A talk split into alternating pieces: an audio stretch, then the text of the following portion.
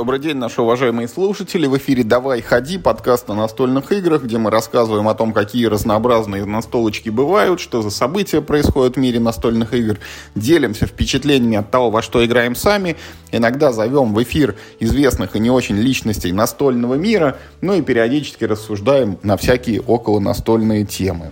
Как всегда, в виртуальной студии у нас Михаил Паричук. Миш, привет! Всем привет!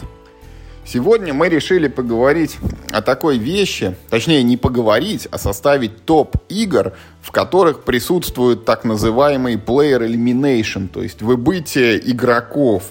Ну, выбывание, что выбытие-то? Ну, выбытие, все. Выбывание. Был и выбыл, извините. Стучишься такое-то, типа, давай, ходи, а тебе говорят, адресат выбыл. Да. Вот. Был, да весь вышел. Да, поэтому вот мы составили там по N игр каждой подборку, короче, и сейчас, как всегда, будем узнавать, сильно ли они у нас пересекаются. Но, Миш, перед тем, как перейдем вот там к оглашению, расскажи, пожалуйста, в принципе, вот твое отношение вот к этому, я не знаю, механика или это элемент, или признак вот таких игр, короче. Вот Player Elimination — это когда вот игра началась, и она еще не закончилась, а вы уже не играете. И можете идти домой. И как бы вот... Ну, одно дело, когда игра идет 3 часа, и там вот остается 15 минут до конца игры, и вы погибли там, и досматриваете, так сказать, 15 минут.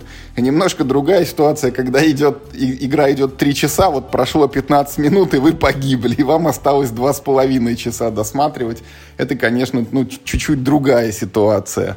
Но смотри, это на самом деле очень хороший вопрос. Board Game Geek считает, что это прям механика. Если ты вот залезешь в Advanced поиск по Board Game Geek, и ты развернешь вкладку с механиками... Можно ли сделать филлер на этой механике? Вот смотри, значит... Сейчас не сбивай, я сейчас закончу. Подожди, значит, я тебя все равно собью и перебью. Я вспомнил, короче, первая игра на Player Elimination в жизни. Знаешь, какая у тебя была? Дурак. Нет, не дурак. Не знаю, пьяница. Вообще не пьяница. А какая? В детстве играли в детском саду, когда стулья ставят, и надо бегать, и кому стула не досталось. Все, элиминейт. Ты не поверишь, я не ходил в детский сад. Поэтому я в эту игру играл в школе, а до этого я играл в дурака и в пьяницу. Для меня была первая игра с Player Elimination. Это, ну, там, какой-нибудь дурак или пьяница, или что-то в этом роде.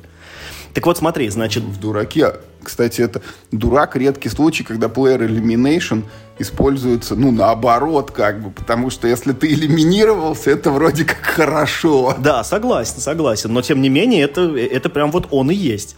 Так я что хотел сказать, что, короче, Board Game Geek считает, что это прям вот, ну, механика, потому что вот это как бы, этот тег, он находится именно в подразделе с механиками.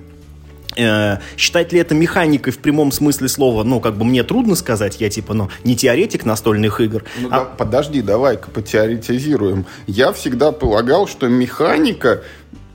Я, конечно, тоже не великий теоретик, да, и трудов там великих ученых не читал, но мне всегда казалось, что механики в настольных играх — это вот физические способы манипуляции с игровыми компонентами. Я считаю, что не только физические, но и психологические в том числе. То есть, например, какой-нибудь там, ну, типа там сторителлинг — это, например, вполне себе механика, но это, но это не физическое, как бы, ну, вот как. Как ты это сформулировал? Физическое взаимодействие с игровыми компонентами. Вот это не оно. И смотри, вот в этом смысле, ну, мне кажется, можно считать Player Elimination механикой вот в каком смысле. Если ты играешь в игре за какого-то определенного персонажа, например, то, ну, типа, какое самое страшное наказание? Вот чтобы ты прям, ну, максимально старался и прям вот все делал вот прям ух, как надо. Ну, все, твой персонаж погиб. Это, ну, это самое страшное наказание в игре. Ты не просто проиграл по очкам, а прям ты выбыл из игры. Все. Вот тут две разные вещи. Ты или твой персонаж. Вот вспомни «Мертвый сезон», где тебе горстку персонажей отваливают, и даже если они умирают, ты автоматом получаешь следующую. Механика как называется? Player Elimination. Да. Вот. Поэтому, как я говорю про тот случай, когда ты играешь за конкретного персонажа, как в настольной ролевой игре, например, ты не играешь за группу, ты играешь за одного, как бы, конкретного парня. Если он в игре умер, ты как игрок выбываешь из игры. Это, ну, такой вот, типа, такая аналогия смерти только вот, ну, типа в игре. И в этом смысле, мне кажется, это ну, вполне можно сделать механикой. Другое дело, что вот именно с точки зрения механики, как, например, там, ну, типа декбилдинг механика, да, вот это все. Я не знаю, можно ли сделать как бы филлер, который именно основывается на механике Player Elimination, но я тебе хочу вот что сказать. В общих чертах я не люблю игры с Player Elimination, в общем-то. И, собственно, вся идея вот этого топа мне пришла в голову, что я как раз думал о том, как много хороших игр можно набрать, которые, несмотря на Player Elimination, все равно являются хорошими играми, да, то есть в которых есть какие-то вещи, которые перекрывают тот факт, что ты можешь из игры там, ну, посередине партии вылететь и не доиграть. И, ну, мне показалось это довольно интересной, как бы, ну, вот такой задачей. Ну, так на самом деле оказалось. И вот когда я на самом деле пошел на Board Game Geek и отфильтровал все игры по тегу Player Elimination, на самом деле, по меркам Board Game Geek, там игр, ну, не так уж и много. Там всего 6 или 7 страниц игр, большая часть из которых, ну, это совсем уж там никому не известно, какие-то там нишевые филлеры, которые там, короче, карточные выходили. А прям, ну, каких-то таких классных, серьезных, известных игр, ну, их не очень много. Поэтому, ну, мне кажется, что все, в принципе, наверное, согласятся с тем, что сейчас Player Elimination, ну, это скорее... Ну, скорее, все-таки негативный фактор, нежели чем позитивный. Что это особенность, с которой ты должен, ну, как-то мириться, грубо говоря. Ну, наверное, да, у меня тут взгляды схожие, потому что, ну, настольные игры, они как бы нужны, чтобы ты с людьми сидел и играл, да, а Player Elimination, это вот вступает в прямое противоречие с этим тезисом, потому что кому-то приходится вообще не играть. Я тут могу вспомнить, вот там, давным-давно, там, в прошлой, а может даже в позапрошлой жизни. Извини, теперь я тебя перебью. Давай. Я вспомнил, какая игра у меня была первая с Player Elimination. Вышибалы. И эта игра, основанная на Player Elimination. Вот и ответ на твой вопрос. Действительно, вот вам механика Player Elimination в чистом виде. Так вот, Миш, возвращаясь, значит, давным-давно, когда не увлекался я еще настольными играми и даже не знал о том, что существуют там такие вещи, как колонизаторы там, и же с ними, мы играли в мафию, вот, каюсь грешен.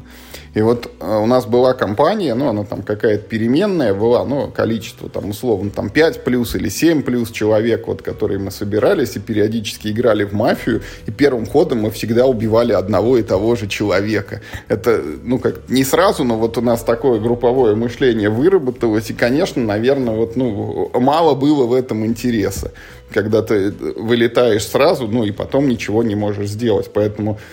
Конечно, вот современный геймдизайн, он идет по такому пути, что, ну, по возможности, чтобы игроки были вовлечены до конца. Конечно, это там в крайних случаях это все происходит так, как в суперзабалансированных евроиграх, что как бы ты ни старался, ты там вряд ли сможешь это вылететь, потому что плюс-минус там такое же количество очков, как все, ты набираешь. Или как вот в Доминионе, когда Дональд Вакарино вот это сознательно ввел, он говорит, вот мои карты атаки, они не имеют целью конкретного игрока, они бьют по всем одинаково, чтобы, ну, вот, не страдал кто-то, вот, ну, это мы пересекаемся уже с этой, с механикой Take That, которая, ну, так сказать, предпосылки для Player Elimination создает. Но в целом, да, короче, в современных настолках это встретишь не так уж часто, но бывает. И я хочу тебе еще вот что сказать. Вот на самом деле... Есть, на мой взгляд, есть два лекарства от Player Elimination. Ну, вернее, это даже не лекарство, а это скорее подсластитель, который позволит тебе вот эту горькую пилюлю все-таки заглотить как игроку, да.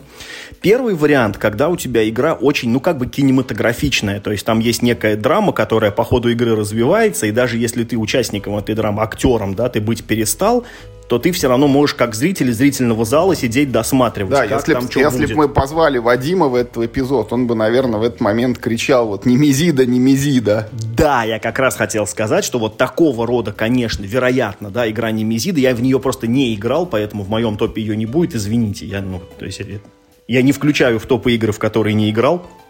Но вот эта Немезида, я думаю, что сейчас может быть один из самых таких вот, ну, как бы наглядных вариантов. Ну, второе, это ну, как я понимаю, это все ролевые игры, да, хотя, как я понимаю, есть определенный кодекс, и мастер старается игроков, ну, не убивать уж прям насовсем, а просто что-то с ними делать, но, тем не менее, если уж до этого дело доходит, то, наверное, тому игроку, чего персонажа убили, и он сам как актор, да, как бы из игры выходит, ему, ну, наверное, просто интересно досмотреть, что же будет с группой приключенцев, когда вот там его уже не стало. Вот, это как бы первый вариант, как можно подсластить пилюлю выбывания. Второй вариант — это, ну, просто короткое время партии, что тебе не запарно. Да, окей, я выбыл посредине партии, но партия длится 10 минут, я сходил там, блин, чаю сделал, там, да, сигаретку выкурил, вернулся за стол, уже новая партия, и как бы я снова играю. Это вот, мне кажется, второй вариант. И я тебе сразу скажу, что вот я когда свой список составил, а я выбирал игры в список очень просто. То есть вот я выбирал игры, которые вот я точно говорю, офигенная игра. Вот все игры, которые я буду называть, они все, на мой взгляд, очень хорошие. Я в них во все играл много, и могу их прям все как бы рекомендовать. Но в них вот есть, да, Player Elimination. В моем списке почти все игры на самом деле это филлеры, так или иначе. Это филлеры, либо, ну, там какие-то, ну, небольшие игры. Потому что именно вот я считаю, что как бы там тебе ни было интересно наблюдать за партией, да, все равно играть, ну, типа, интереснее. И в этом смысле у меня получился такой хороший набор филлеров, ну, в которых, да, вы можете вылететь посреди партии, но она как бы игра короткая, и вас это сильно не расстраивает. Ну, и плюс получилось, что про эти игры мы почти никогда с тобой не разговаривали, и поэтому я думаю, ну, как бы классный повод о них поговорить. Слушай, у меня немножко другой подход. То есть я, когда составлял список, я, во-первых, осознал, что есть вот игры, которые, ну, они прям во многом построены на Player Elimination, как вот вышибалы, да? А есть игры, в которых там Player Elimination, он может присутствовать, ну, знаешь, как в футболе. Ты вроде бегаешь по полю, вот, и с тобой ничего не случается. Но если там как-нибудь подкат вот совершили так, что ты там с хромой ногой остался, то все, до конца матча тебя элиминировали. Это вот, например, я рассматривал в таком ключе Eclipse, но вот там за те десятки партий, в которые вот у меня там за плечами есть, ну, там, может быть, 1, 2, 3 раза кого-то уничтожали вот так вот целиком, но уничтожали. Я вот как раз тебе хотел сказать, что есть помимо Player Elimination, который прям вот, ну, такой, что называется, махровый и открытый, есть еще скрытый Player Elimination. И он, по-моему, вот гораздо гаже. И вот как раз в Eclipse есть возможность, не обязательно, что это каждую партию будет, но есть возможность, да, осуществить вот этот самый скрытый Player Elimination. Я в одной партии ему подвергся, когда меня изолировали. Ну, понимаешь, меня как бы сильно потрепали до того, чтобы я уже, ну, явно бы не был конкурентом на победу. Ну, точно, я никогда бы не оправился от этого удара. У меня там были только какие-то монолиты, короче, остались. И все, что, собственно, мне оставалось, это вот просто там... Вот досматривать, свой... как их захватывают. Ну, да, условно говоря. Но вместе с тем, до конца игры я все-таки в партии присутствовал. И просто вот эту мою... Империю со всех сторон, в общем, грабили и дербанили, а я просто на это смотрел, а встать из-за стола и уйти я не мог. И это, по-моему, еще хуже, чем если бы меня просто выкинули бы из партии. А вот сейчас ты будешь это, тебя передернет, но я тебе про генералы про свои расскажу. Это редкий случай, когда Player Elimination, он, как бы это сказать, ну, заскриптован, что ли, уже в самой игре, потому что вот генералы построены таким образом, что с высокой долей вероятности, там, ну, вот Советский Союз, он в середине игры будет изничтожен и стерт с лица земли. Но в колоде СССР есть карты, и это тоже, как бы, ну, вот предзапрограммировано к тому, чтобы он, несмотря вот на полное уничтожение, он смог восстановиться, там, немцев изгнать и как бы восстать вот из пепла. И даже не один раз. Ничего себе, прикольно, кстати. Я не знал этого. Ну, я как бы и не на таком высоком уровне игры нахожусь в генералах, значит, как вы. Ну, давай уже к конкретным играм перейдем. Давай к конкретным играм. Давай, вот смотри, короче, так как мы с тобой все-таки, ну, типа, формально делаем топ-10, да, у нас с тобой 5 у тебя, 5 у меня, да, я делаю ставку, что у нас будет по меньшей мере... Слушай, ну, 1 вот 100... 3 пересечения. 2... Ну, вот я 3, да, могу сделать ставку. Ну, как бы в 2 я вот сильно уверен, 3 под вопросом. У меня тоже, вот я в 2, я прям уверен, да, и как бы одно есть под вопросом. Но я начну с того, Давай. Чего, скорее всего, у тебя нет.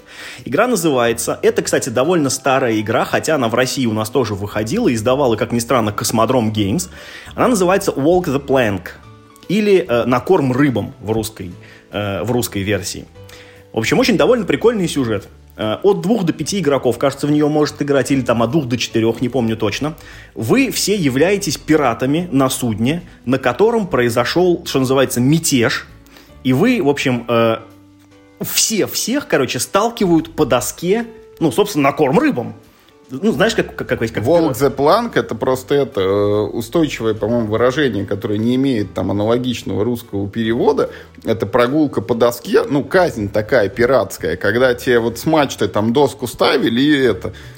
Завязывали глаза, может быть, даже и руки, и толкают. Иди, типа. И вот ты идешь, пока не упадешь за борт, ну и все, как бы, тебя нету. Элиминировали. Да, рано или поздно ты как бы... Ты вынужден будешь свалиться. Ну, типа, вопрос в том, насколько поздно ты это сделаешь. И вот, собственно, про это как раз игра Walk the Plank. Или Walk the Plank. Ну, на корм рыбам, короче.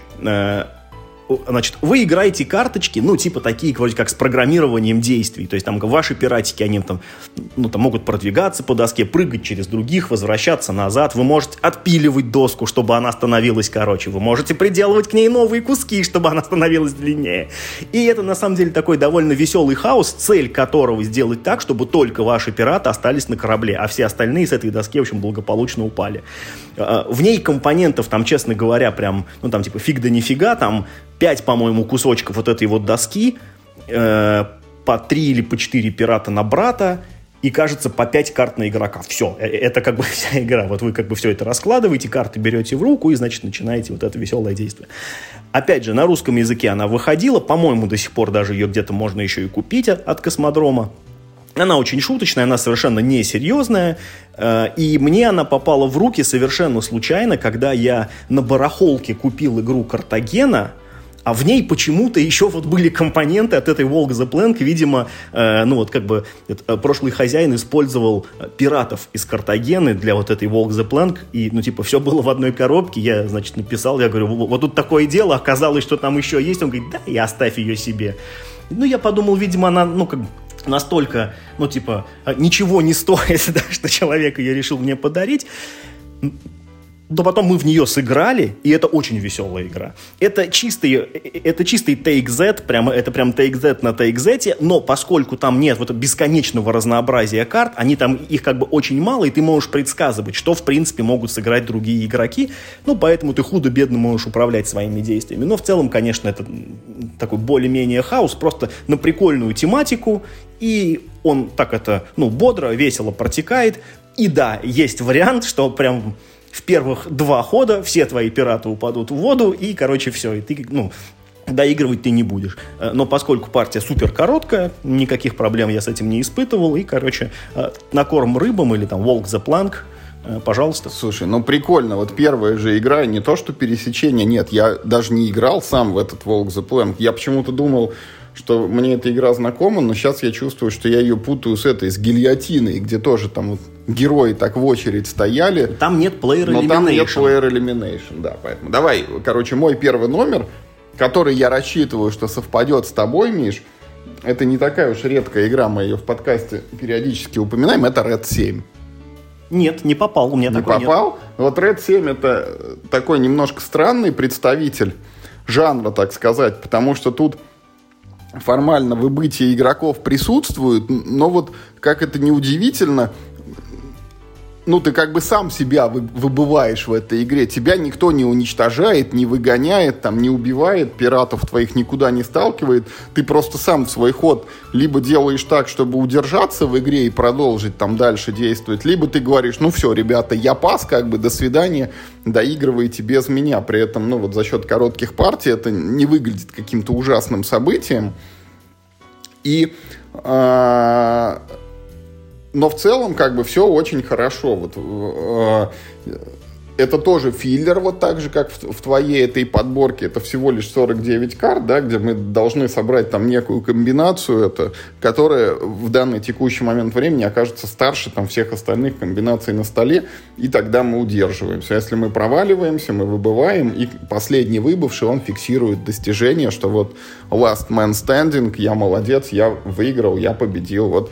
Мой первый номер — это Red 7. Слушай, очень хороший выбор. Я о ней не подумал только по той причине, что наверное, 90% ну, партий, которые я играл в Red 7, я играл вдвоем. А там, ну, сам понимаешь, ну, там как бы... На этом и заканчивается. Да, в дуэльных играх, как правило, речь о Player Elimination, ну, не идет. Это просто, ну, вот как бы проигрыш игрока, и все. Да, но выбор очень хороший. Игра вообще, она супер дешевая, супер доступная. По-моему, до сих пор везде в мире хобби продается. Стоит какие-то, типа, там, 300-400 рублей. Очень рекомендуется всем. И в ней классная кривая обучения, когда вы можете по ходу как бы дела вводить новые-новые правила, ну и там в итоге остановиться на комфортном для себя варианте. А можете даже скачать.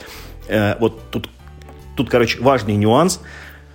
Как это работает с настольными играми, я не знаю, но это же игра Карла Чудыка. И он, выпустив игру, продолжал дорабатывать правила этой игры. И вот в той коробке, которую вы купите, я, правда, сейчас точно не знаю, но мне кажется, что, скорее всего, Мир Хобби, ну вот, не переделывал, как бы, комплектацию игры. Раньше были правила, там, на русском языке версия 1.2, а вот в это время уже существовали правила 1.3, где там у семерки какой-то, или там у единички было другое свойство. Там, да, поэтому, ну вот, наверное, все-таки, если вы в Red 7 захотите поиграть, не поленитесь немножко пошукать в интернете, какая сейчас текущая версия правил, я вам не подскажу, потому что мы всегда играли из правил, которые лежат в коробке, и, по-моему... Я вообще об этом узнал, ну, типа, только в этом году, мне кажется, я об этом узнал, что существуют другие правила этой игры. И мне даже показалось странным, как так-то, ну, типа, компоненты-то уже все отпечатали, как ты сейчас правила-то поменяешь. А вот Карл Чудык может и такое. Окей. Моя следующая игра — это суперфиллер. Возможно, это вообще самая короткая игра. И, в смысле, из всех, которые вообще, как бы, например, есть у меня в коллекции. Потому что в ней, возможно, партия, которая длится один ход. Так. Это Love Letter. Это целая серия игр. Там есть Love Letter, есть Бэтмен, там, Letter, есть Хоббит Letter, там чего только нету, там и про Лавкрафта есть, и он там есть, это коробка на 8 игроков. По «Звездным войнам» на русском языке выходила, кстати. Но я говорю сейчас про самую-самую-самую вот эту классическую, которая, в принципе, как мне кажется, считается общепринятой самой лучшей версией. Да, их там много вариантов, но, по-моему, ничего вот лучше как бы стартовой коробочки так никто ничего не придумал. Супер простая идея у игры. Это, так называемый микрогейм, в ней, кажется, 18 карт. Одна из них выбрасывается и в игре не участвует, поэтому вы точно не знаете, какой у вас набор карт, в каждой конкретной партии. Значит, все игроки получают ровно по одной карте. Там какой-то персонаж. Персонажей всего 8 разных. И причем, чем младше персонаж по социальной лестнице, тем, копий этой карты больше. То есть, чем больше вероятность того, что у тебя именно этот персонаж. Там самый младший — это гвардеец. У него, номинал единичка. Самая старшая принцесса, у нее номинал 8. И между ними, разные социальные страты. Ну и, соответственно, гвардейцев в игре аж целых 5, а принцесса, ясное дело, что всего-то только одна. И, соответственно, ты в свой ход тянешь еще одну карточку из колоды. Теперь у тебя их 2. Вот. И ты, значит, из этого невероятного поля выбора... Любую можешь сыграть. Любую абсолютно сыграть. И эта карточка, даст тебе право некого действия. Их-то там очень много разных. Можно попытаться угадать, какая, карта... на руке другого игрока, можно сравнить свою карту с картой другого игрока, можно защиту поставить, можно поменять карту, например, у себя на руках, или там другого игрока заставить скинуть карту. Там, в общем, все понемножку есть. Смысл в том, что ты должен либо остаться один последний, и тогда неважно, с какой картой ты остался, или, если так случилось, что все... карты в колоде закончились, то все, ту карту, которую у них сейчас на руках вскрывают, и выигрывает игрок с самой старшей картой. Супер просто, супер фаново, супер весело, особенно если вы запомните, сколько каких карт в колоде. Это происходит очень быстро, после третьей партии примерно. Все уже, в общем, более-менее худо-бедно помнят, чего сколько, и кто что делает в колоде. И самое главное, что... ты должен помнить, мы, когда ехали в поезде на какой-то игрокон, мы сидели в поезде, в купе, в общем, играли в этот Love Letter, кажется, втроем. А четвертый с нами сидел, какой-то незнакомый мужчина. И крутил пальцем у виска, видимо, всю дорогу. Да, и он, это выглядело, порой комично, потому что ну, как бы мы хорошо знаем правила, мы не называем номинал карты, там, ну, не озвучиваем действия, а просто говорим там, типа, 3. Кто-то кричит: принцесса! И так: я победил! Да, то есть, например, как выглядел ход со стороны. Например, сейчас мой ход, я, значит, беру одну карточку, значит, одну выкладываю, тыкаю там, не знаю, там в Юру говорю: 8. Тот говорит: нет, и все смеются. Или говорит да, все вскрывают карты, и, как, в общем, игра на этом заканчивается. Да, то есть это как в том анекдоте, значит, ну, где люди рассказывали шутки по номерам. Вот это примерно так и выглядело, значит, ну, со стороны. Я, к сожалению, Миш, не помню, может быть, это не со мной было, а может и со мной. Я помню, что мы играли в Love Letter, когда в самолете летели с какого-то игрокона. Вот там было супер удобно, ну, стола не надо, ты вот свою эту карточку в руке держишь, там, в кулачке зажав, и типа вот ты ищешь в кого-то. Ну, одним словом, Love Letter, мне кажется, это супер известный хит. Ну, типа, все знают про эту игру. Если кто-то не знает, то обязательно с ней ознакомьтесь.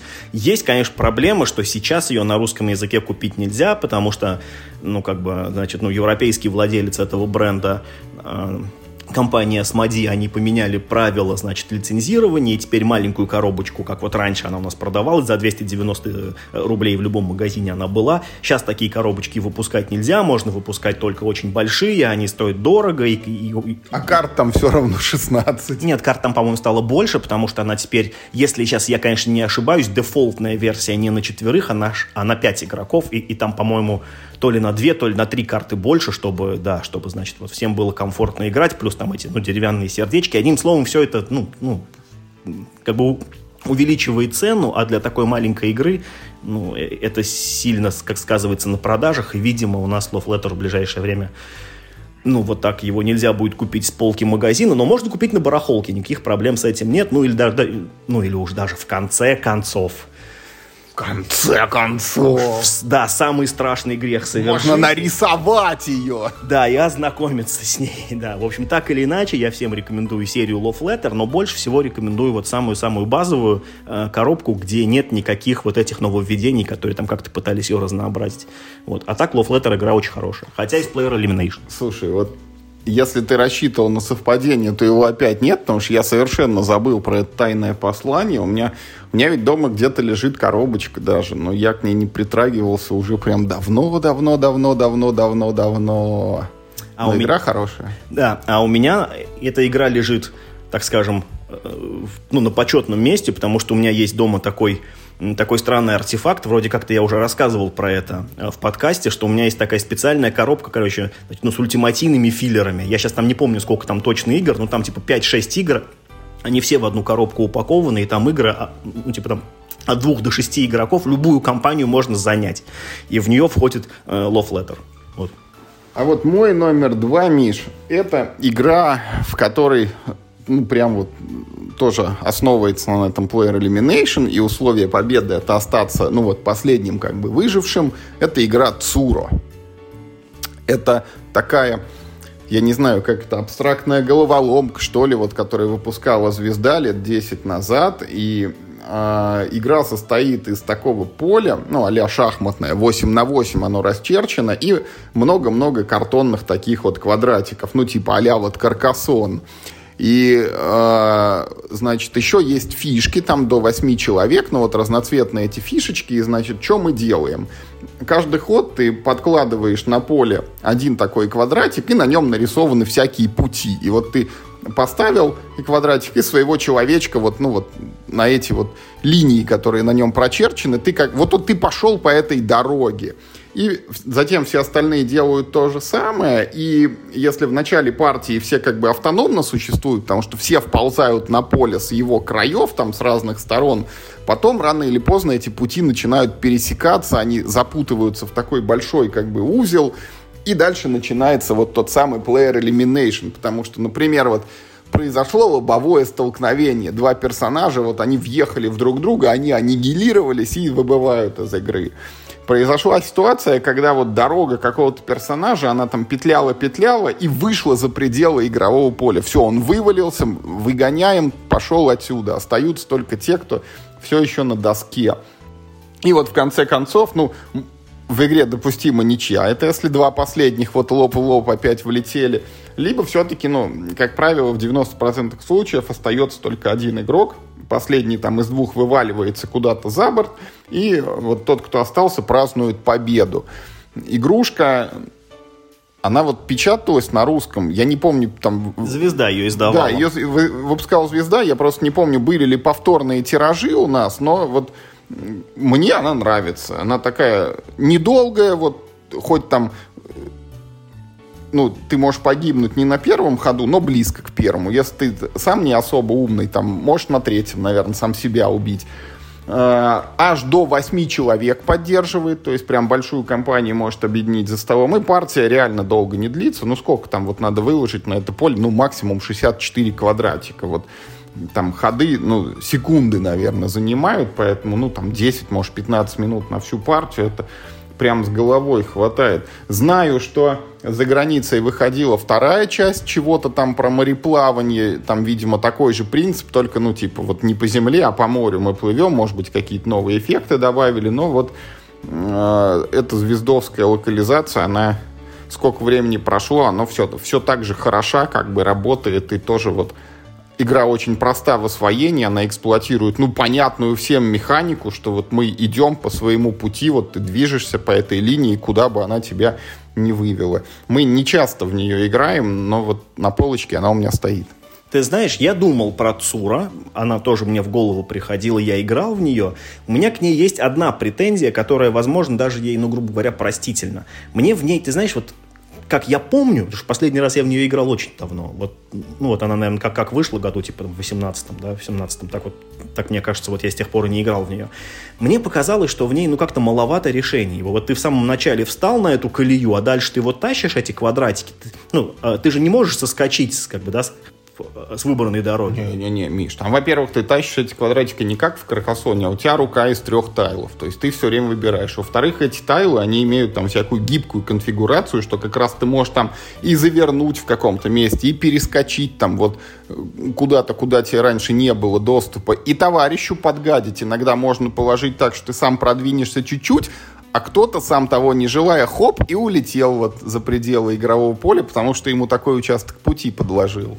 Ты знаешь, может быть, у меня какие-то искаженные воспоминания, но мне казалось, что в ней решений как-то не очень много. Хотя я знаю, что это очень популярная игра, у нее очень высокие оценки, и есть даже, эта вторая часть, наверное, все-таки она в пользу игры говорит. Но у меня с ней опыт, так себе, поэтому в моем списке Цура нет, но я понимаю твой выбор.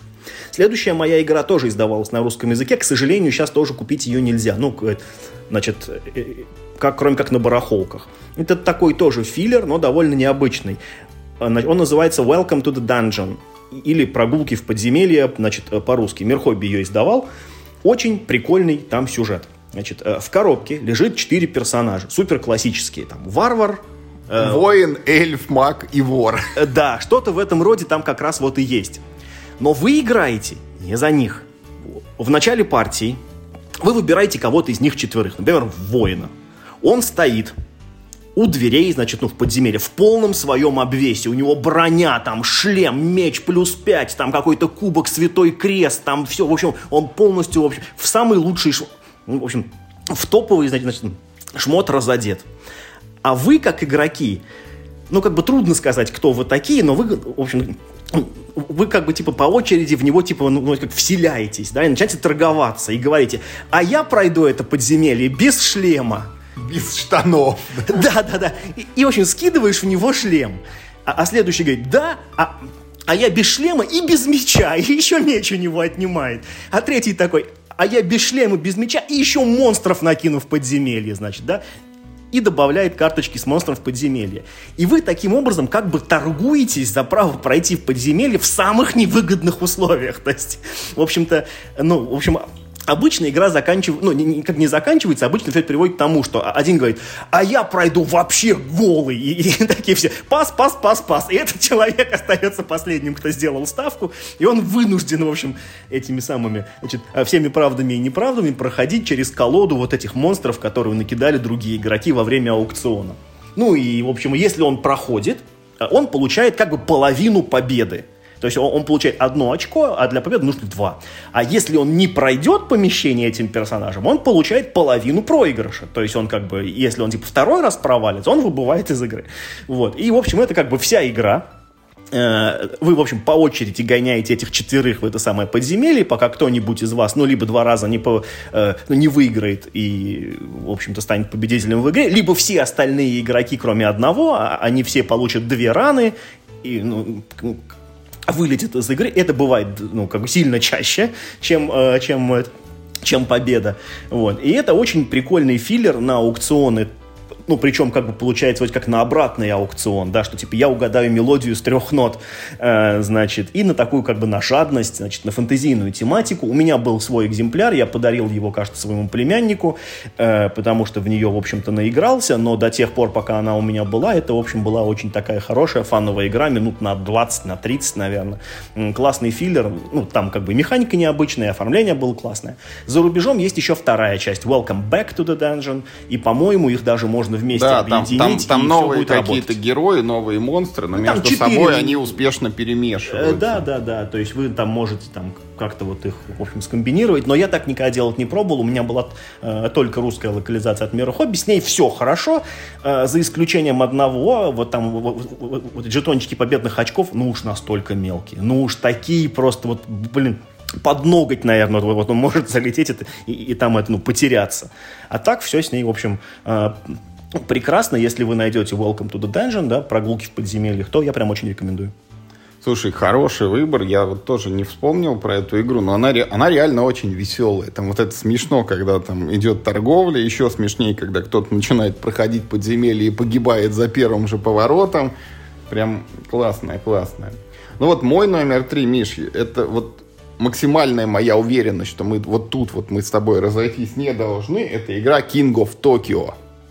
Мимо. Ну что ж такое-то, где ж мы тогда с тобой пересечемся? Короче, король Токио или повелитель Токио, это вот редкий случай, когда игру можно купить на русском, причем более того, она еще и несколькими издателями у нас выпускалась, потому что сперва это был Мир Хобби, наверное, в году в 2011, потом ее Гага перехватила. Уже у нас выходило и темное издание, и сейчас там какой-то монстр-бокс есть. Но, в общем, игра строится на принципе а-ля типа «Царь горы». Потому что вот тут есть как бы Токио, которые атакуют всякие страшные, ужасные там монстры. Там инопланетянин, Кинг-Конг, Годзилла, там робот-убийца какой-то, еще кто-то. И все они заняты в основном... Не сказать, что атакой Токио, а как бы накостылять друг другу. И... Кинг-Конг против меха Годзиллы. Да, можно и такой сценарий там разыграть. И там вот сделано это все так здорово, ну что, вот в игре есть как бы, ну там две локации. Вот ты можешь находиться либо в Токио, либо вне Токио. И если ты находишься в Токио, ты как бы молодец, и тебе там... идут всякие бонусы, и у тебя есть возможность, ты можешь бить вообще всех вот вокруг одним ударом. Ты прям всем наносишь урон. Но есть и небольшой нюанс. Вот все остальные могут бить тебя. Друг друга причем нет в этот момент, но вот ты сделал ход, и после тебя там могут еще до 5 человек, игра максимум 6 поддерживает. И вот все они тебе по очереди будут это костылять. Игрушку нужно сказать, что вот к ней есть еще и дополнение, вот эта подзарядка, Power Up, которая... И играть, конечно, надо только с дополнением, потому что сильно веселее. Там в дополнении у каждого монстра появляются уникальные свойства еще, потому что вот в базе они, ну, не сильно-то отличаются. Там не есть, отличаются вообще. Ну, там есть возможность покупать вот эти карточки всяких эффектов дополнительных, и тогда ты, типа, купил такую карточку, там кто-то купил другую карточку, и, ну, у вас, типа, небольшие вот отличия все-таки есть, но это вот... Дополнение делает игру сильно лучше, там ничего там нового это не вводя и не усложняя. Но вот «Повелитель Токио» строится именно вот на этом принципе. Там можно победить либо набрав 20 очков, а очки там начисляются некоторыми картами, некоторыми комбинациями кубиков, и если ты долго стоишь в этом Токио. И второй вариант, более веселый, если вот уничтожить всех врагов. Цитата из Warcraft 2, вот задача тебе на сценарий. И тут, конечно, весело, потому что тут могут быть и камбэки, когда ты там набросал себе сердечек и внезапно вылечился, значит, и мощные атаки, и вот драматические повороты сюжета, когда ты стоял в Токио, тебе кто-то навалял, и ты вынужден отползти, а тот, кто тебя ударил, вынужден встать на твое место, и другие игроки бьют уже его. В общем, вот все это весело, все это очень просто. Там вот эта базовая механика, когда ты бросаешь кубики, ну и там на них выпадает какая-то комбинация, и ты некоторые кубики можешь перебросить там пару раз. Очень подходит для игры с обычными людьми, но вот но мы как-то ею наелись, наверное, уже, Миш, потому что давно-давно не играем. Я признаюсь тебе, что я так и не смог полюбить King of Tokyo. Я играл и в King of Tokyo, и в King of New York, и в Power Up. У меня даже была своя собственная копия, причем вместе с Power Up еще задолго до локализации. Я не смог ее полюбить. Она хорошая, в ней вот норм, но я не могу назвать ее почему-то отличной игрой, и я даже знаю почему. Потому что вот сейчас я назову игру, которая для меня полностью уничтожает всю серию King of, и я не вижу смысла в серии King of, если есть Bang the Dice Game. Это очень похожий принцип игры, только, значит, если в King of Tokyo там все против всех, это царь горы, то Bang Dice Game — это такая мафия, но с кубиками. Вы все ковбои, вы там какой-нибудь шериф, помощник ковбоя, бандит или там какой-нибудь этот самый, значит, маньяк-ренегат. И вы никто не знаете, как бы, ну, кто есть кто. Кроме, ну, как всегда в серии Бэнк, известно, кто шериф. Вы бросаете кубики, на них тоже могут выпадать разные, там, типа, ну, там, стреляю в этого, восстанавливаю себе значения, там есть очень... жизни себе восстанавливаю. Плюс там есть довольно классная механика, что где-то, в общем-то, за кадром сидит такая толпа индейцев и только и ждет, чтобы вас, в общем, всех расстрелять, и вы там выбрасываете периодически такой значок стрелы, и когда весь пул стрел, в общем, ну, значит, по игрокам разойдется, эти индейцы нападают, и вот сколько ты стрел набрал, столько жизней ты потерял.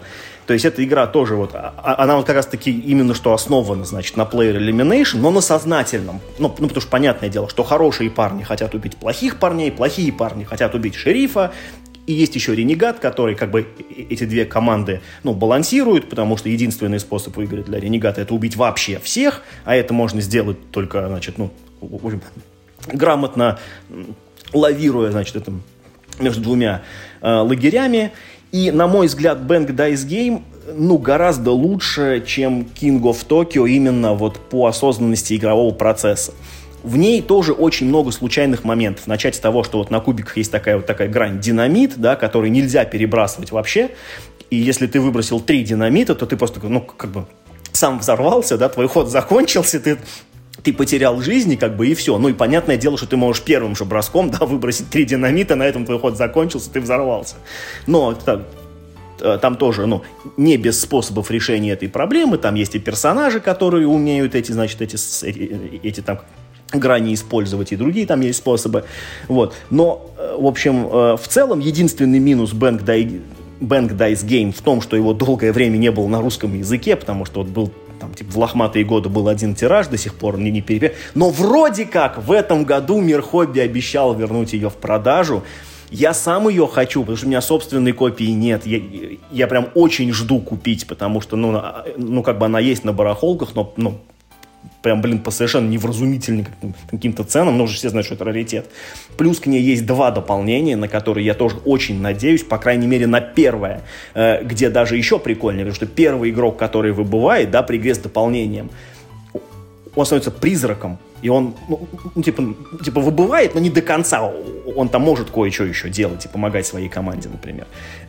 Вот. И, короче, Bang Dice Game мне всегда нравился больше, чем в King of Tokyo. Хотя я понимаю, да, почему King of Tokyo популярная игра. Она, конечно, лучше выглядит. У нее там, конечно, лучше продакшн, конечно, лучше. Но, короче, мой вариант вот этой игры на кубиках — это Bang.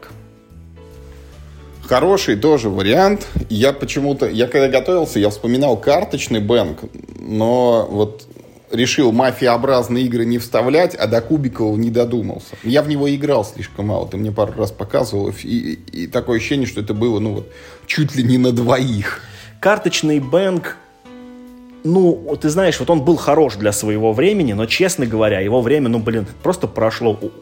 Он слишком, блин, медленный для того, как бы, ну, типа, опыта, который он предлагает, он слишком медленный.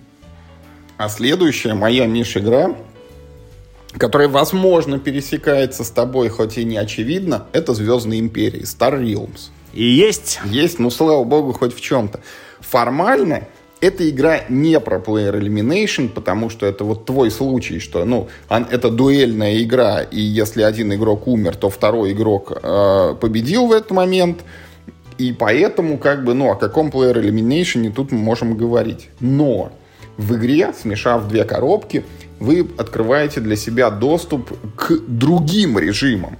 Во-первых, тут можно теперь играть вчетвером по системе там все против всех, или там пара на пару, или там вот этот режим охотника, когда ты можешь стрелять только в игрока слева, а цель-то остается прежней, ну типа всех убейте, один остаться, ну или там, чтобы команда вражеская погибла.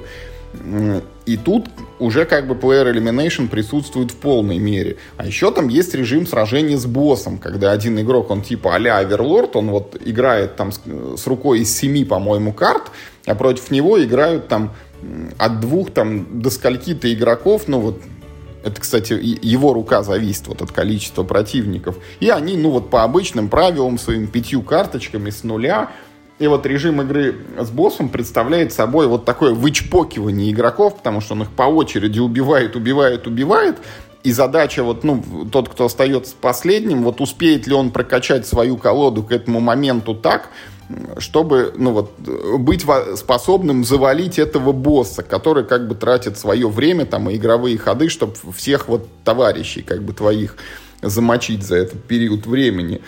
Наверное, что-то подобное можно делать и в Hero Realms, но как бы к тому моменту, как вышел Hero Realms, энтузиазм наш к этой игровой системе уже поугас, но вот в «Звездной империи» вот с боссом, я помню, были ну очень напряженные партии, всем хотелось по очереди, там чуть ли не выстраивалось вот сыграть за этого босса, и в командный, и не в командный режим, вот 3-4 человека мы тоже играли достаточно много партий, и это было хорошо, это редкий случай, когда вот этот декбилдинг, когда у тебя есть две валюты, ну вот там на покупку новых карт, просто там деньги условные, и вот эта вторая валюта атака, и она не просто атака против каких-то, ну там виртуальных оппонентов, как там в Legendary, например, а именно направлена на живых игроков, и ты их должен целиком убить. Вот такой вот выбор. Hero Realms я полностью... Star Realms, ну, неважно, вот эта система Realms, там есть еще про Ктулху ответвление, есть еще, по-моему, какое-то сейчас что-то не вспомню уже. Это очень хорошая система, там, ну что называется, более-менее похожи правила, и мне кажется, их даже можно дергать из одной игры в другую, если вам там какой-то режим понравился, но не нравятся там эти космические корабли, ну, там, немножко подумайте, транслируйте его в эту версию про Ктулху или там в этот, ну, в Hero Realms. Да, это очень хорошая игра, и я, конечно, больше всего запомнились мне из нее не схватки в режиме, как он называется, охотник, когда ты там стреляешь направо, а получаешь слева. А его, ну, вот именно вот эта схватка с боссом, когда есть такой супер-игрок, который сразу начинает с крутой колодой, да, прокачанной, и он вас, в общем, просто... Вот просто по щекам он просто вот лупит с самого начала игры, а ты там просто кое-как держишься и пытаетесь, в общем, ее там все вместе как-то запинать. Да, это очень крутая серия, слава богу, она живет и здравствует, и, в общем, тот в этом коробке только множится, и, мне кажется, все тоже про нее знают. И я, в общем, из своего списка ее вычеркиваю, потому что она у меня тоже есть. А следующая игра, ну и как бы я думаю, что вероятно она у меня станет в списке последней, потому что я думаю, что вот две последних игры это вот как раз наше совпадение. Да. Вот я ставил как раз на Star Realms и две следующих игры. И, в общем... Я рассчитывал на Red 7 и King of Tokyo, поэтому у меня больше надежды нет. А у меня вот как раз самая мякотка пошла. В общем, я думаю, что последняя игра в моем списке это City of Horror. Ладно, это 2. Есть такое дело. Да. Это, на самом деле, тоже линейка игр, потому что был сначала Mall of Horror, а потом, в общем, появился City of Horror, где сюжет, в общем, ну, типа, более-менее типичный для фильма про зомби. Каждый игрок управляет толпой людей. В Mall of Horror у вас у всех одинаковый набор людей, а в City of Horror у вас у всех еще и набор людей разный. Причем их там очень много разных. Вы там... более-менее рандомно их там как-то раскидываете между игроками. Значит, вы как бы всех выживших людей группируете, так скажем, по локациям. Значит, на эти локации нападают зомби, И как бы, ну, все вопросы в этой игре решаются путем голосования. То есть, например, надо, чтобы кого-нибудь сожрали зомби. Все, кто в этой локации, голосуют, кто же это будет. Значит, надо кому-нибудь это, ну, лекарство, короче, там, от вируса отдать. Все решают, кто его получает. А то количество, как бы, ну, голосов, которое есть лично у вас, как у игрока, оно, собственно, определяется тем, сколько и, главное, каких персонажей находится в этой локации. То есть, например, там, ну, очень условно, типа, там, крутой парень может, типа, там, за двоих голосовать, там у врача, по-моему, больше, значит, голосов, связанных с лекарствами и прочее. В общем, там очень много разных особенностей. И вся игра — это непрерывная череда голосований. С той только единственной целью, чтобы, блин, не сожрали вас. Кого угодно, вот просто всех вокруг, только, пожалуйста, не меня. И это довольно интересная игра, особенно вот в версии Mall of Horror, потому что она гораздо более, ну, разнообразная. Ну, тут надо, конечно, признаться, что это вот, что из всего списка это игра, в которую я не играл дольше всего. И, честно говоря, ужасно захотелось, ты знаешь, повторить, что называется, потому что обычно она, ну, у нас раскладывалась либо там, ну, на вечеринках, либо на кемпах, когда есть много народу, а в нее же еще играть можно чуть ли, блин, впятером точно, по-моему, можно... City of Horror играется вшестером. Да, вшестером, вот, да. Вот. Да. И, ну, давай я скажу, она у меня тоже есть в списке, и точно так же написано City of Horror, Mall of Horror. Конечно, тут вот, Миш, я это немножко на перепутье, потому что, с одной стороны, City of Horror — это как бы продакшн там очень крутой, да, вот, там очень много этих самых разных свойств, а в Mall of Horror я в настоящую не играл вообще, она у меня там вот какая-то на фотобумаге напечатана, а герои — это нарисованный, когда-то был сайт, там, где сгенерирую персонажей из Южного парка, вот я там их и нагенерировал. Но почему-то, может быть, это синдром утенка, вот у меня более теплые воспоминания именно про Mall of Horror. Потому что там, вот как ни крути, в чем, как бы, главное для меня отличие? В City of Horror герои очень одинаковые. То есть у них у всех есть там какое-то одно свойство, но, как правило, оно используется один раз за игру. Ну, и еще не факт, там, что ты его там, успеешь использовать там до того, как тебя вот демократическим голосованием вытолкнут на корм рыбам местным, вот, б, не факт, что ты окажешься в ситуации, когда оно, ну, в принципе, будет для тебя выгодно, там, ну, и там, может быть, что-то еще. А вот в Mall of Horror там героев было всего лишь 3. Как бы там был силач, там был этот псих с УЗИ, вот, и там была блондинка.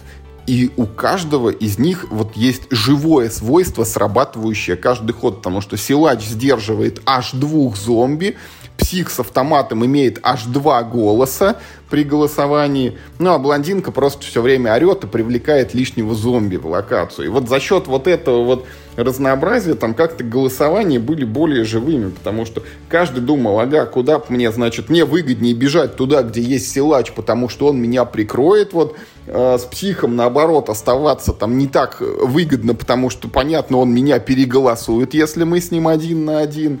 Вот. А за счет того, что там была вот эта вот девушка, привлекающая зомби, там, может быть, даже локации чаще закрывались, когда там, ну, вот, переполнены мертвецами. Поэтому вот надо как-нибудь повторить. Вот правильно ты говоришь, я ведь недавно даже где-то находил, вот чуть ли не в коробке, вот я не знаю, с этими финикийцами, может быть, она у меня лежала. А может быть, прямо в City of Horror я там перепаковал. Вот вернуться прям к истокам и попробовать. Полностью поддерживаю, надо только набрать большую толпу народу, потому что в нее играть, ну, типа, там, вдвоем, вот на кемп надо следующий попробовать. Да, в нее надо набирать 5-6 игроков, тогда будет прям вообще кайф. Слушай, но если у тебя игры кончились, у меня есть в запасе еще аж 3 штуки. Я готов. Тихо. Во-первых, сейчас твоя 5-я. Ага. Ты ее еще не назвал. У меня есть еще одна. Просто я думаю, Хорошо. Что ты назовешь ее right now. Не, 5-ю вряд ли я с тобой совпаду, потому что следующая игра у меня Wings of War. Крылья войны. Нечестно. Почему нечестно? Ну, это дуэльная игра. Почему дуэльная? Ну, слушай, она может быть, правда, дуэльная, но я в нее никогда не играл 1 на 1. Вот какая-то странная ситуация. Это как со Star Realms. Ну, то есть формально она на 2, но можно играть и большим количеством людей. Но в отличие от Star Realms, там в коробке сразу, ну, на 4 положено все подряд. Что такое Wings of War? Это игра про авиадуэли. В оригинале это были «Крылья войны», «Зарево», «Второй». Нет. Это уже это, топ. Да, да. Это «Крылья войны», знаменитые асы. И игра была о самолетах времен Первой мировой войны. Вот там такие это аэропланчики были. Игра с программированием действий, когда ты закладываешь маневры своего самолета на 3 хода вперед, и все это делают одновременно, а потом по очереди все применяют там первый маневр, второй маневр, третий маневр. И как бы вся игра заключалась в том, что тебе нужно вот подгадать, как ты будешь ходить сам и что будет делать противник, чтобы в итоге вот сманеврировать так и сесть на хвост ему. И тогда ты можешь его там из пулемета расстрелять. Игрушка... Вот у меня с ней ситуация, Миш, как у тебя с «Повелителем Токио». Я очень хотел ее полюбить, но так что-то и не смог, потому что я вот играл в эту в базовую самую первую коробку. Я потом покупал где-то из Америки, заказывал вот эти модельки самолетов красивые. У меня там штуки 4, а то и 6 есть. Я покупал этот здоровый коврик, где вот там такая фотография, как аэрофотосъемка с воздуха, и на нем ты как бы летаешь. Вот такое здоровое игровое поле. Но почему-то она у меня так и не зашла. И более того, я даже потом откуда-то я раздобыл еще локализованную коробку вот «Зарево Второй мировой», где действие уже разворачивается там, видимо, в конце 30-х или в начале 40-х годов, и ты летаешь уже на истребителях, ну вот, а не на аэропланах. И она там как-то чутка переделана, там, по-моему, ты не 3, а 2 маневра, может быть, загадываешь. Но в нее я так и не играл. Она вот у меня на полке стоит и стоит. И, честно говоря, вот в отличие от других игр, которые мы сейчас с тобой проговаривали, я вот не ощущаю, что вот я прям сыграл в «Крылья войны», но вот я отдаю ей должное. Я когда-то очень вот ею горел, перегорел, но Player Elimination там есть, и, может быть, кому-то она нравится. То есть ты хочешь сказать, что в нее можно играть не вдвоем?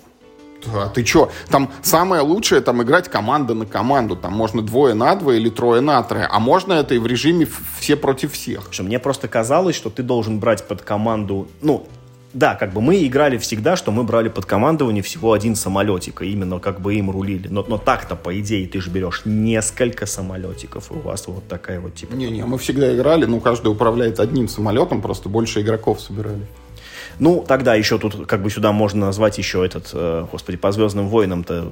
X-Wing Miniatures. X-Wing Miniatures Game, да, да, которые перехватили идею, как бы, этой игры, немного там, ну, там, как в чем-то они там ее упростили, там, в чем-то там они ее усложнили, но в целом там очень похожая механика, но вот X-Wing, она именно больше на дуэльной, и именно флот на флот, а не 1 на 1, потому что, ну, типа, в X-Wing летать, типа, там, 1 TIE-Fighter против, там, 1 X-Wing совершенно неинтересно, а, ну, вот, Wings of War, ну, было, в принципе, вполне норм. Я прям помню пару партий, когда мы летали. Но я тоже ни то, ни другое я не назову игрой, которая мне прям, ну, там, как-то безусловно понравилась. Слушай, ну, ты знаешь, я разочарован. Не, у меня есть еще 2. Слушай, у меня есть 1, которую я разочарован. Давай, что давай, я продолжу, вдруг это попаду. Сейчас, подожди, сейчас моя очередь. Ну, хорошо. Я разочарован, что ты не назвал Battlestar Galactica. Я не назвал только потому, что был уверен, что ты ее назовешь. Слушай, я ее тоже пытался вспомнить сегодня. Я пытался вспомнить, как там выбывают игроки. И, по-моему, они там не выбывают, Миш. Они там выбывают. Есть возможность выкинуть игрока в открытый шлюз. Вот и нет. Да. Смотри, в базовой игре, по-моему, можно посадить только в карцер. Где... В базовой, да? Да. А в допчиках, вот, может быть, где-то это и появилось, но я ни разу не играл. В первом же допе можно выбрасывать игрока в открытый шлюз. Да, в базовой игре ты можешь только попасть на гауптвахту, откуда ты выйдешь. Там, я уж не помню, там 2, что ли, хода ты, типа, там... сидишь или что-то в этом роде, а ну как бы так-то тебя могут прям, ну типа ты как ты всех настолько достал, что тебя могут просто выбросить в космос. И что, ты прям умираешь или тебе героя нового выдают? Нет, игра заканчивается.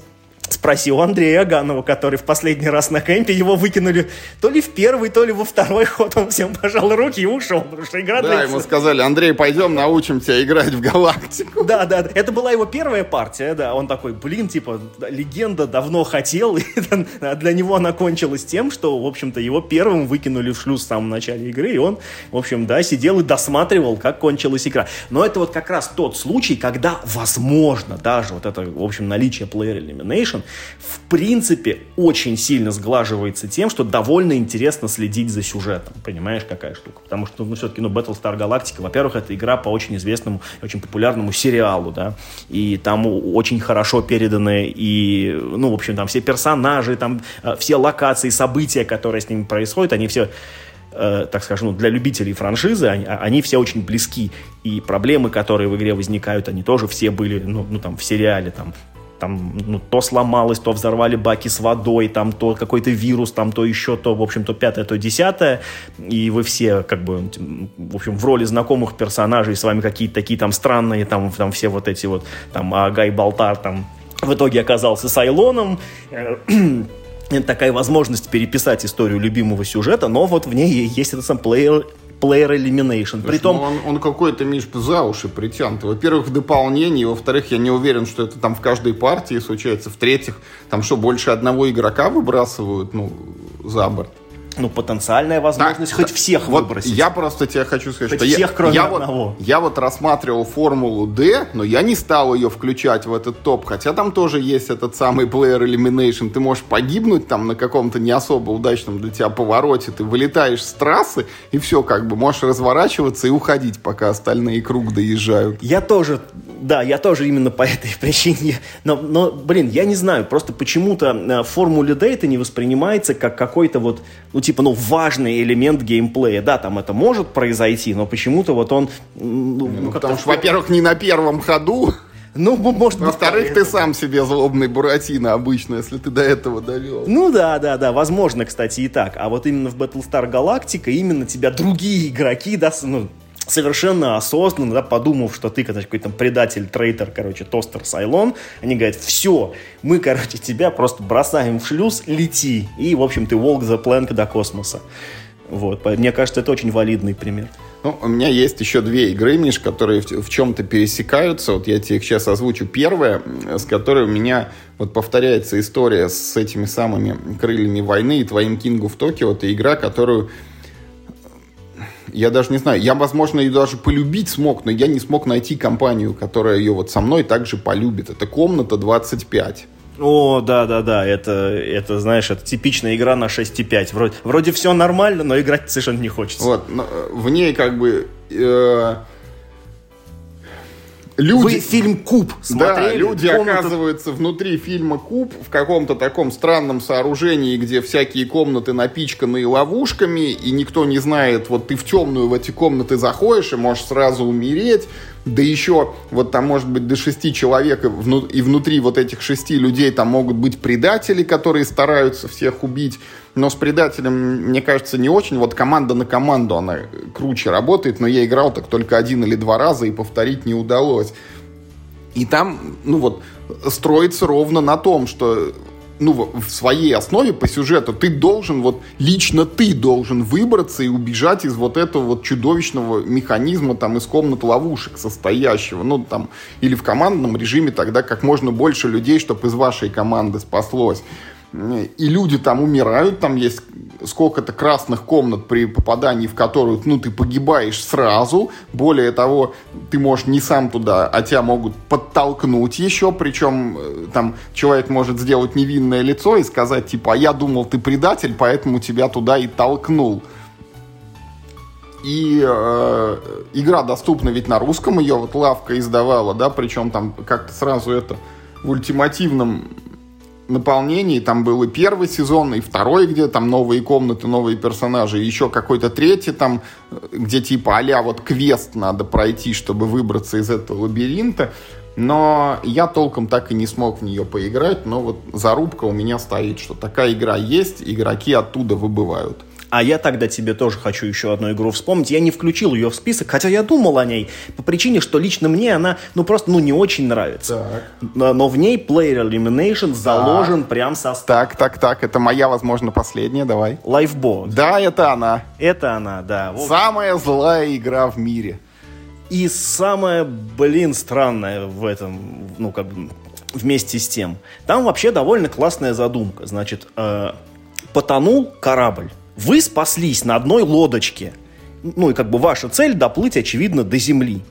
Но в начале каждой партии вам дают, за кого за кого вы играете, и две карточки. Значит, на одной карточке написано, кого из остальных, значит, персонажей вы должны обязательно спасти. А на второй карточке написано, кого из других персонажей вы должны обязательно убить. И вот, ну, то есть, соответственно, все это там как бы самым причудливым образом перемешивается, вплоть до того, что вы можете спасти, в общем, и убить самого себя. Там, ну, как бы вам это вполне может попасться, это не противоречит правилам игры, это прям отдельно описано, что делать, в общем, если как бы... Ваша цель — убить самого себя, да? Как в этом смысле победить, значит, и даже что делать, если там как бы одновременно, в общем, должны и спасти, и убить себя, как в этом случае победить. И дальше вы начинаете вот это все прикольно, а вот дальше начинается какая-то вот странная возня, которая мне, ну, как-то никогда не очень нравилась. Там есть как бы два вектора поведения. Либо ты такой как бы, ну, такой типа как бы мирный гражданин, ты, ну, ты как бы налегаешь на весла, и тем самым ты приближаешь, ну, берег. Ну, потому что чем больше игроков гребут, тем с большей вероятностью вы как бы все, значит, достигнете берега. Или ты можешь начинать драки. И, ну, типа, как бы звать на помощь других игроков. Типа, блин, давайте все побьем матроса. И такие все, не, я не хочу. Или там, ну, такие, не, да, давайте. Ну, и, в общем, потом, ну...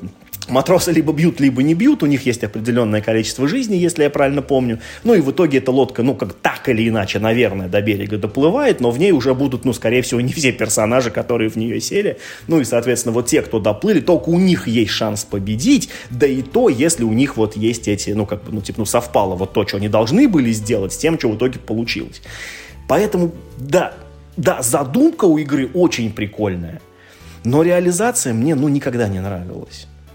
Соглашусь, Миш, с тобой, потому что игры действительно очень классная вещь, которая вот не повторяется почти нигде, и только если бы опять с нами был бы Вадим, он сейчас, наверное, кричал бы снова «Немезида, Немезида», потому что там тоже бывает такое, что тебе приходит там, ну, секретная цель, вот, чтобы погиб конкретный игрок, вот, сделай так. Вот, так и в Lifeboat, вот, тебе вначале, ну, как бы тебя... озадачивают и прорисовывают вот вектор твоего поведения, что вот тебе будет хорошо, если вот этот умрет, там, может быть, не ты его убьешь, там, и не твоими руками, но чтоб он умер. А вот этот вот, наоборот, ну, там, сделай так, чтобы его спасти. А вот дальше все-таки в игре вот есть некая, да, вот дыра, на месте которой должно быть нечто, вот что провоцирует конфликты. Вот, ну, за что вы бы дрались, потому что там, ну... занимаются в основном всего двумя вещами. В начале каждой партии там шмотки раздаются, там в порядке этой очередности, там какие-то карточки, значит, предметы расходятся по рукам.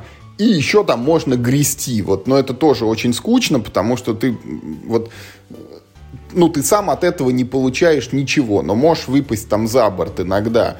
А вот эти вот, ну, предметы типа конфликта, вот ради чего драться, этого в игре нет. Там можно меняться местами, но это как-то редко когда, ну, имеет смысл, потому что там есть два ключевых места. Вот если ты сидишь первым, у тебя самый широкий выбор вот в начале каждого хода, когда новые предметы приходят. Если ты сидишь последним, ты можешь грести. Все остальное — это вариации вот на тему там от и до. Ну, и тебе вот говорят, типа, давай поменяемся местами. А ты можешь сказать, нет, давай драться. Вот. И в этот момент начинается эта переговорная составляющая. Вот кто за кого, и давайте стенка на стенку. И там потом, значит, ну, проигравшая команда, все получают ранения. Вот в ней чего-то не хватает. Вот чего-то а-ля там кризисов из Battlestar Galactica или, может быть, вот каких-нибудь карточек вот из этой, вот как сначала ты говорил, «Накорм рыбам», или вот чего-то еще, что провоцировало бы конфликты в лодке. И вот чтобы было то, ради чего стоит драться. Ну, или хотя бы некая более стройная система, кто же кого должен там убить, потому что почти всегда бывает так, что тебя хочет убить тот, кого ты должен защищать. И это совершенно патовая ситуация, она никак не лечится, то есть ты как бы... Ты вроде с одной стороны, ты как бы хочешь с ним подраться, чтобы самому не умереть, потому что ты проигрываешь, а с другой стороны... Бить этого парня ты тоже не можешь, потому что, ну как бы, да, ты должен защищать его по правилам игры, и вот, а это же, ну, там, как бы, все накладывается одно на другое, и когда начинается драка команда на команду, там у всех какие-то совершенно непонятные в итоге, мне кажется, все принимают решение, знаешь, по принципу, знаешь, монетку в голове подбросили, а давай, да, потому что, как бы, там столько векторов, которые направляют твое поведение, что в итоге они там как-то все, в общем, складываются примерно в ноль. И ты, как бы, ну, в принципе, можешь делать примерно все, что хочешь. Ну, справедливости ради, надо сказать, что к игре вышло, по-моему, то ли 2, то ли 3 дополнения. Ну, 2 на русском языке даже выходило. 2 точно. Первое, да. Вот, «Каннибализм» и «Доктор Харпер», потом это с «Алкоголем» и «Мадам Вонг», и потом третья «Погода», по-моему, еще выходила, да, без 3 персонажей. И более того, и вышла вторая версия. Часть, да, как они доплыли на остров и продолжили там, значит, друг друга избивать. Вот мы играли, ну, не так много раз, там, в пределах 10 вот за всю мою жизнь в это вот, там, «За бортом» по-русски, она «Lifeboat» звучит. Вот одна-две партии, может быть, были смешные и запоминающиеся. Остальные, к сожалению, были, ну, вот, унылые и беспомощные, потому что люди просто, ну, не понимали, а ради чего мне тут кого-то бить, а что я должен делать и зачем это все. И даже, кстати, сами разработчики, наверное, с этим столкнулись, потому что помимо вот этих дополнений, там еще и вышел официально сокращенный режим, когда вначале там все начинают с одной раной, но до берега грести надо чуть меньше, чтобы вот быстрее это все закончилось. Ну да, вот видишь, все-таки в итоге мы с тобой вышли на три пересечения, как мы, в общем, и думали, ну, как бы, лучше так, чем никак. Но, к сожалению, видишь, ну, вот в играх, которые, ну, как бы так себе. Я ну, ничего, хоть так. В общем-то, вот, дорогие наши слушатели, расскажите нам, пожалуйста, в комментариях, что вы думаете вот насчет Player Elimination, механика это или не механика, какие хорошие игры вот с этим элементом есть, кроме Немезиды, которую мы уже дважды за Вадима привели тут в комментариях. Ну и насчет вот того, о чем говорили сегодня мы, тоже чего-нибудь прокомментируйте. Может быть, кто-то знает какой-то супер неофициальный вариант для «За бортом», с которым игра просто преображается. Может, кто-то скажет что-то такое, что подвигнет нас с Мишей вот повторно сесть там за «Крылья войны», те же самые, они, благо, вот в доступе есть. В «Цуро» как-нибудь, Миш, мы с тобой обязательно погоняем, потому что она стоит у меня на полке.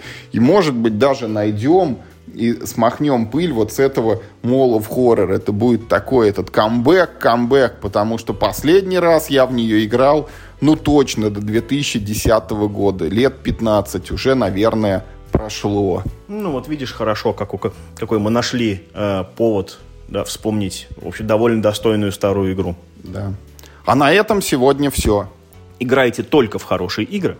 И главное, не болейте, чтобы Player Elimination не случился на самом деле.